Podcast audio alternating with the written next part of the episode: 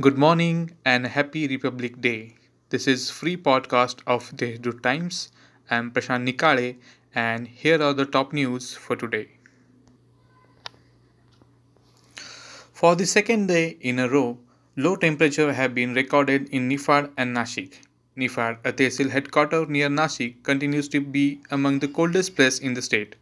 According to the records in the Weather Observatory of Wheat Research Center at Kundewadi, the town recorded a minimum temperature of 4.5 degrees Celsius on Tuesday, a dip from 10 degrees on Sunday to 5.5 degrees Celsius on Monday, creating wave across the district.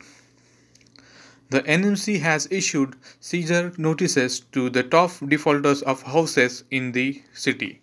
It said that 406 properties owners owe rupees 7.80 crores outstanding dues. An action of their properties will be held soon, the civic body added. Meanwhile, as soon as the notices were received by the defaulting customers, as many as 66 property owners showed readiness and paid rupees 47 lakhs toward the houses. The houses, which is a major contributor in the income of Nashik Municipal Corporation, is witnessing increasing number of defaulters. Therefore, it is affecting the funds of various development works of the civic body. The State School Education Department is planning to put up a proposal that Urdu medium school recognized till class 7 be allowed recognition till class 12.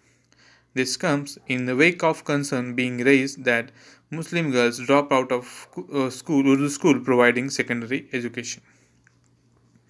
A grand flypast of 17, 75 aircrafts, including 5 Rafale of the Indian Air Force, cultural performances by 480 dancers selected through competitive process, display of 10 scrolls, each of 75 meters length, and installation of 10 large LED screen will be happening for the first time at the Republic Day parade today.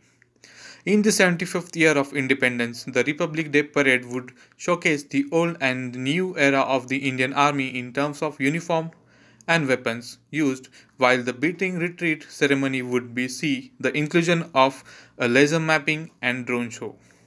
These were the top headlines. Please follow and subscribe to Deshdoot and Deshdoot Times.